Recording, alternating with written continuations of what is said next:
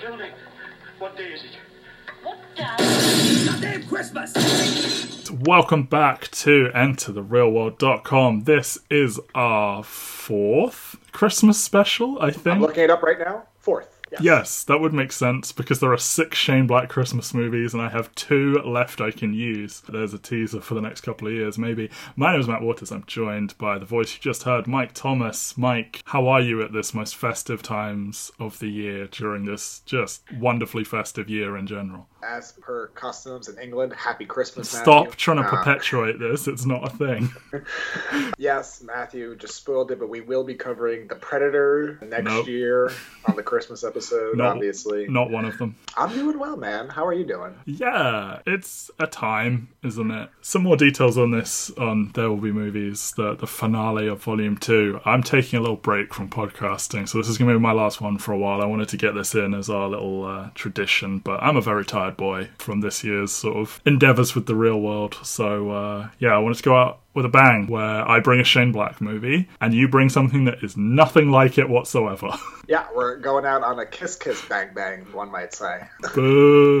Yeah, uh, in case anyone didn't notice, Matt put up 500 articles this year on the website, written and podcast form. And we've all been there. And eventually we look at that and we get a little scared and freaked out. I think that's like, literally what happened. I, I was getting freaked out, and then I was like, let me just look at some numbers to just really quantify this. Yeah. And I was like, hmm, that's terrifying. I need to get away from this. I'm just going to become you now, and I'll take a long break, and then I'll start doing listicles, and then another break, a podcast here and there. Yeah, But the most yeah. clicks, so, you know. that's what uh, the reel world is for. It's to come and go as you please, to make yourself happy. It's not about making the readers happy. It's certainly not about making the listeners happy. No. Happy Christmas, everyone.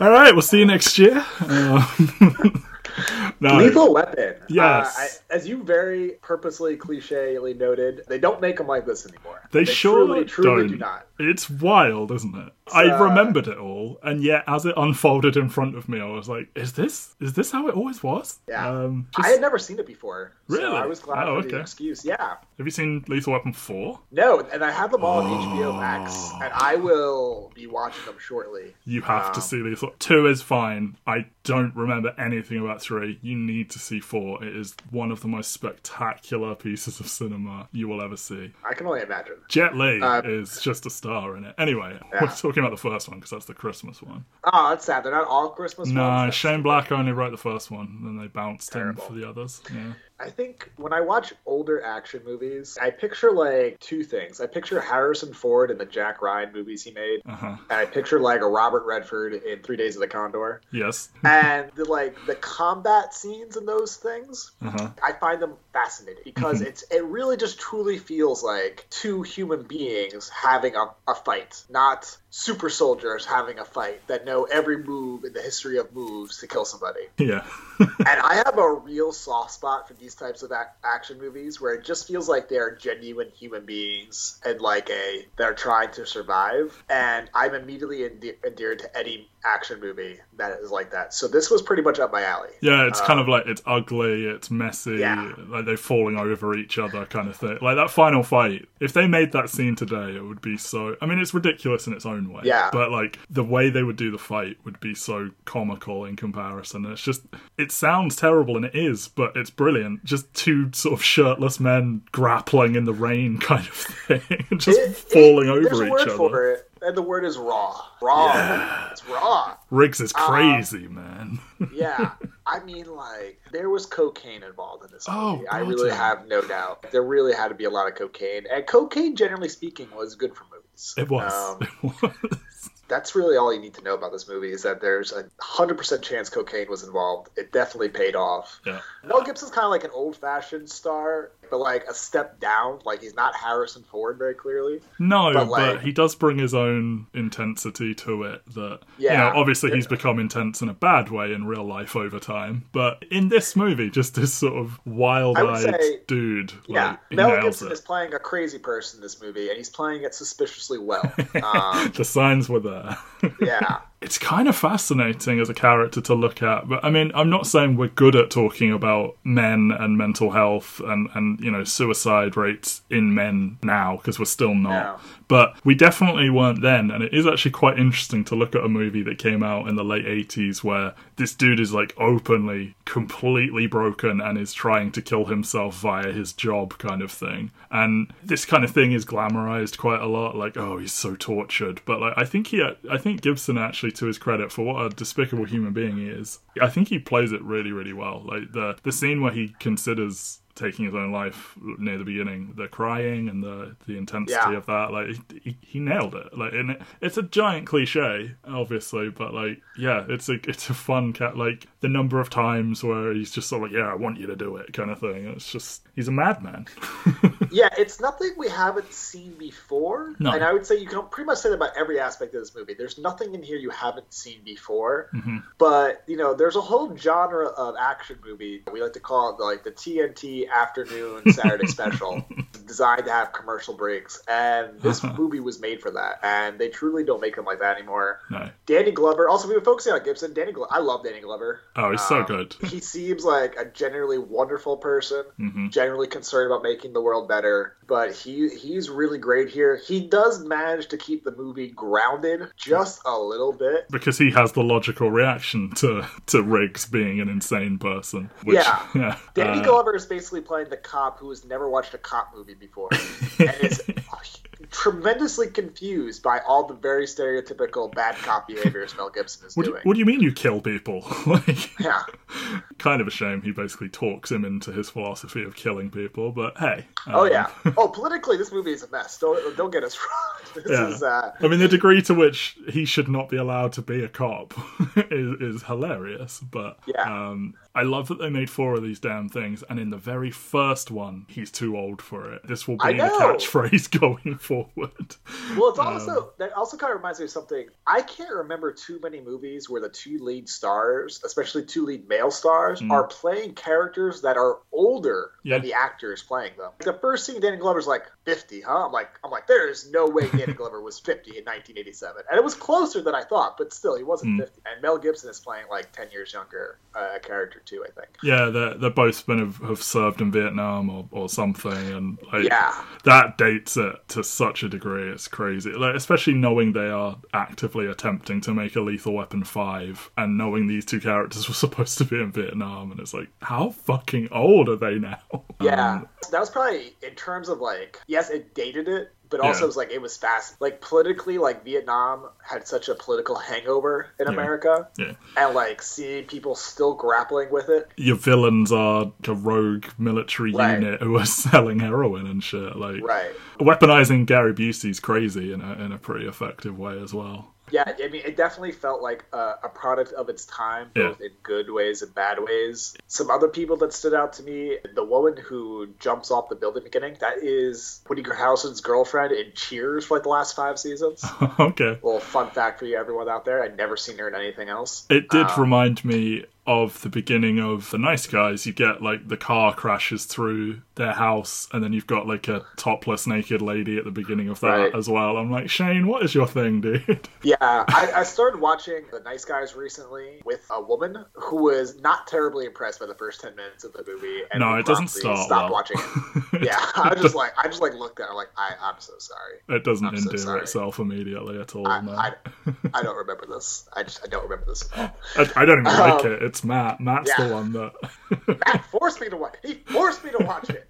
it's his uh, website, damn it. But yeah, I mean, like, definitely like thumbs up on this movie. Yeah, like Definitely. I mean, like, this is so much more watchable than 95% of action movies have come out in the last it's just what, more. five years. It's just fun. Like it. Yeah. It's it's shit, but it knows it's shit and it doesn't care and it barrels through it and it's just it it just is concerned about you having fun for almost two hours and that's infinitely more entertaining than just seeing the latest like Bourne knockoff type thing. And like I like the Bourne movies, but even they, in comparison, seem just so droll and like Yeah. joyless and everything. And I know they're supposed to be they're supposed to be like cerebral, but yeah, just seeing these two just raw forces of charisma, this this odd couple doing all their hijinks and the ridiculous amount of 80s saxophone that is playing all over the damn thing. yeah, I love it. Like there's some creepy stuff going on. oh, yeah. like the underage girl aspect of it all. I would never use this movie as like a position paper on anything. Like I would never be like instead of to articulating my views. Like, know what, sir? Just watch Lethal Weapon. You'll know how I feel about everything. This Um, this movie was actually on my film syllabus that was set by a woman.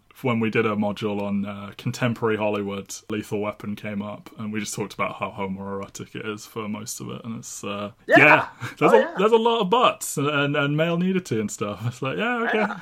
equal opportunities, I guess. There's also the severe contempt for sex workers. Oh yeah, They snuck in an F slur at one point, so that's all not good. But the rest Yeah. of it is just schlocky fun, and I miss schlocky fun. I feel everything is trying to be high art and is failing comically, or is trying to dress itself up as something it isn't. And Lethal Weapon's just here to have a good time. and for me, it also comes down to I'm not going to criticize. I definitely like the first three Bourne movies. I would probably need to rewatch the fourth one, Don't. and I definitely like. Just don't. Uh, yeah, I probably will. I, was, I was about that. I probably just not going to.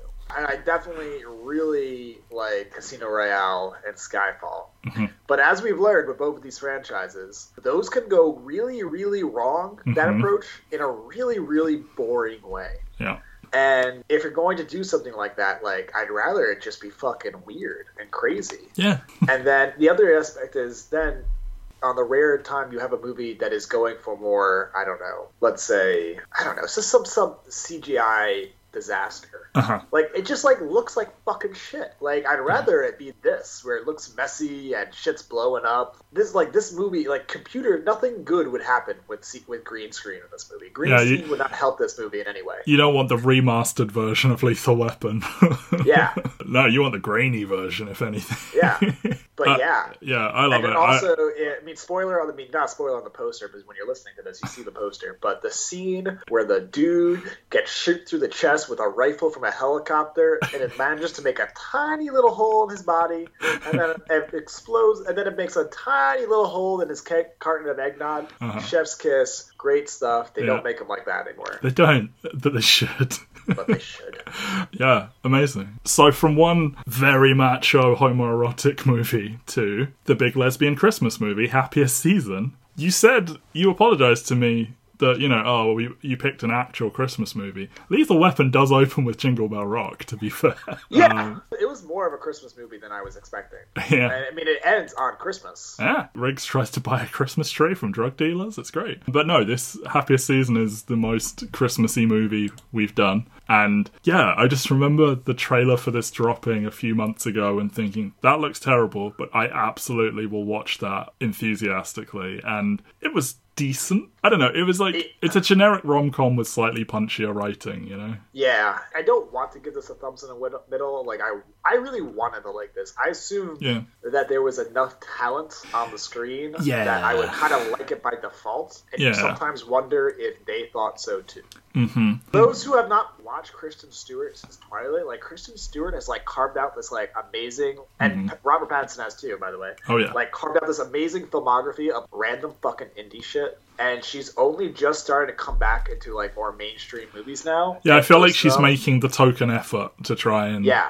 cross back over. And, so- like, it would have been great if Charlie's Angels was good because everyone fell in love with her in that trailer. Like, oh, just Yeah. like look at her. Tragically, tragically though, the movie was Charlie's Angels. Yeah. The opposite of good. It's one, like really one of the worst movies I've seen. Of recently. course. Yeah, and again here, like I looked at this cast and I was like, hell yeah, sign me up. And then it's like I wouldn't say I had a bad time by any means, but like I will never watch this again and I will have forgotten No, it exists until someone reminds me of it. It's not equipped to deal with the subject matter it is attempting, but I suppose it's nice to have slightly unconventional subject matter normalized. I, I say slightly, like everybody is still white, but you know, attempting to do a story about coming out and being pushed back into the closet and, and all this sort of stuff. Like, I, it just is not really equipped to deal with that very weighty topic in 90 minutes in a movie that is ostensibly supposed to be just like a light-hearted comedy. Yeah, I was taken aback because it's cle like Clea DuVall made it, and like Yeah. obviously like Clea DuVall like would understand this, and she said it was like autobiographical to an extent. You know, I talked to someone who has more experience than I do with coming out of the closet, Yeah.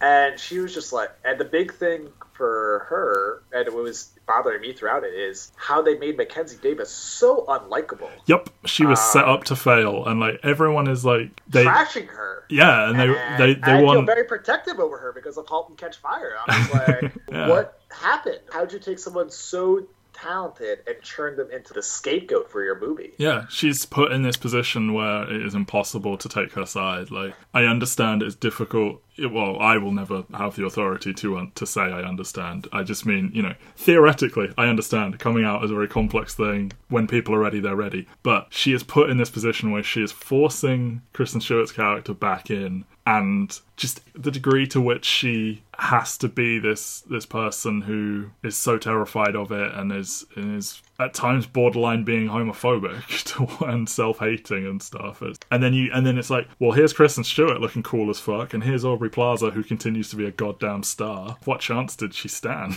Yeah, I mean, for me, it was like it was just like it wasn't told from her perspective. Like it No. was, and that I feel like was an issue because Yeah. like we are the movie is begging us to empathize with Kristen Stewart Yes. so much Yeah. that it seems insane when she takes Mackenzie Davis back. and and Mackenzie is almost set like she's there are no villains in a movie like this, but she's basically written in the villain role almost. I mean, her parents are awful people, and they did not earn the sudden change of heart at the end. But like, she is just set up to fail, and it's a Yeah, shame uh, because she's great, but like she, she's just put in this horrible position. Weird. I mean, everybody's sibling dynamic is obviously completely fucking different, and I can't really speak to it at all as an only child. Ah, But like that explains a lot about way okay, if one more person says that to me on my life, I'm gonna start taking it seriously. And- the way Alison Brie and Mackenzie Davis in no way had solidarity against their parents, like as people in their mid thirties. I know who most people's vibe is. We are survivors of our parents, not Right. Yeah, like I can't take Alison Brie as a villainous character seriously either. Like it feels like Annie trying to play grown up in Community when she's trying to like make a sarcastic point, and I just I'm just waiting for her to like take the mask off and be silly kind of thing. So for her to try and play this like dour person, yeah, not great. And the thing, the person who made me laugh the most consistently was definitely Mary Holland as the younger sister, Yeah. but also it felt like she was in an SNL skit. Yeah, it was like we've got three jokes, but we're gonna tell them six times kind of thing. Yeah, it was a very broad characterization yeah, yeah. that I mean definitely led to like the best moment where she's like, "I'm something," and I was just like, "I think maybe, maybe this was your story. Maybe Yeah. this, is, this just feels like a mi- and, and, you know it just felt like a misfire. It felt like it needed someone in to like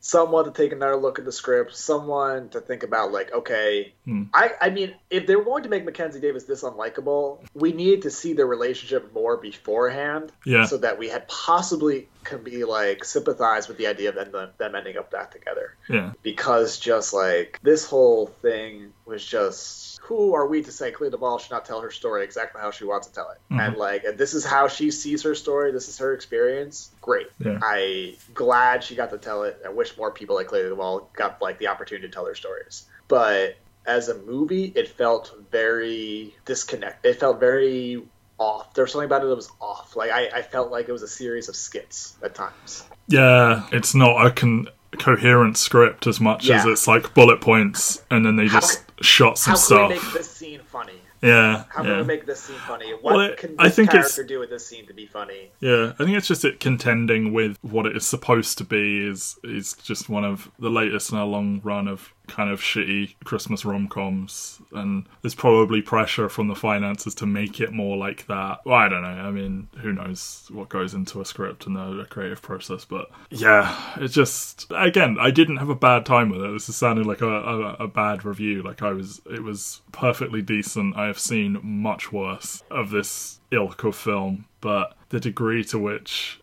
I mean, if you, if your central couple don't work in a story like this, it just Yeah. yeah, and everyone is just like, what if we just made a movie where Aubrey Plaza and Kristen and Kristen Stewart got together instead? And it's like, sure, but poor Mackenzie Davis. Yeah, it's crazy that Aubrey Plaza was just a comedy actress until Legion, and now she's just this star. On a side note, uh, Hmm. we should all move to Pittsburgh, where dog walkers with PhD loans and internet writers can live in two-story houses. So that's Mm-hmm. good. Well, as a non-American viewer, this is just every American house to me. It's like, oh, these poor to middle class people just have this giant fucking mansion, apparently. Yeah. Yeah. Clearly, Pittsburgh is where it's at. Yes. the parents it really bothered me the degree to which like this isn't just a casual like oh i'm fine with with gay people but not my daughter kind of thing. It's not that because the degree to which they just very casually are like oh shame about that lifestyle choice and stuff like that and just how judgy the mother is throughout kind of thing about everything and then to just suddenly have that hey let's be good people now it just didn't work for me at all and yeah I think the best way to put it is uh, the the character moments that didn't ring true. It's not that like each individual moment rang true, like in its own bubble. Uh-huh. It's just like as a collection, it just felt like okay, we get it, we get it. Like where is the like human behavior at any point now? yeah Like I re- I recognize so little humanity in any of these people, and I don't think I was not supposed to. Like I think I was supposed to see them as people. yeah This was not like super bad. yeah, and just the degree to which Harper is like retreating back into her closeted hometown life, and like she's not encouraging her ex to keep hitting on her, but just sort of like almost like alienating Abby completely, and then being mad at her for spending time with the only person in the damn town that will talk to her, kind of thing. And it almost seemed like Aubrey Plaza was supposed to. I mean, maybe it's just how they made the trailers look, but it was like I assumed she was going to come in and be this like temptress or something, and she's not. She's just a pleasant person who sympathizes with the situation. And it's just She was oh. she was pro- she was one of the few human beings Yeah. in the movie, Yeah. uh, which is why I think people are responding really well to her character. Yeah. Even if I was kind of like when people were hyping up Aubrey Plaza in this movie, I'm like, all right, here we go. yeah. You're like ninth on the call. Like in terms of like importance to anything, you're like ninth. I won't say I was disappointed by her, but it wasn't what I thought it was going to be. I think it's just she's a master of those like kind of sly looks to camera kind of thing. Um, Yeah. That just made it trailer really well. And I was sort of like waiting for some sort of dark twist to come with her, and it's like, nope, she just she's been where you are and she sympathizes and she's gonna be a friend to you and then she's off. And then you're gonna have to take this woman back for unknown reasons at this point, to be honest. Again, like you could do a lot worse for a kind of shitty ninety minute rom com Right. but it's not like anything special. And if there's no COVID, it's a big theatrical release, and it is nice to see a Christmas movie come out and get pushed that is two women instead of you know a heterosexual couple, but ends up dumped to Hulu because of COVID, and it makes it come across as like you know ah this is unimportant, and it isn't really important, but I don't know any chance it had to be culturally important is kind of cut from under it by being shoved onto Hulu. In my opinion, anyway. I don't know. Uh, possibly. It felt like it felt like it was like it had its moment in the discourse, Yeah. as unscientific as that sounds. Yes, Which I we can measure the feel like zeitgeist right now. it, it, it possibly would have not had in theaters. Like I feel like it would have gotten lost in. I don't know. I'm sure something was coming out now that was big. Eternals. I honestly don't know what was supposed to come out. Tenet would still be in cinemas, obviously.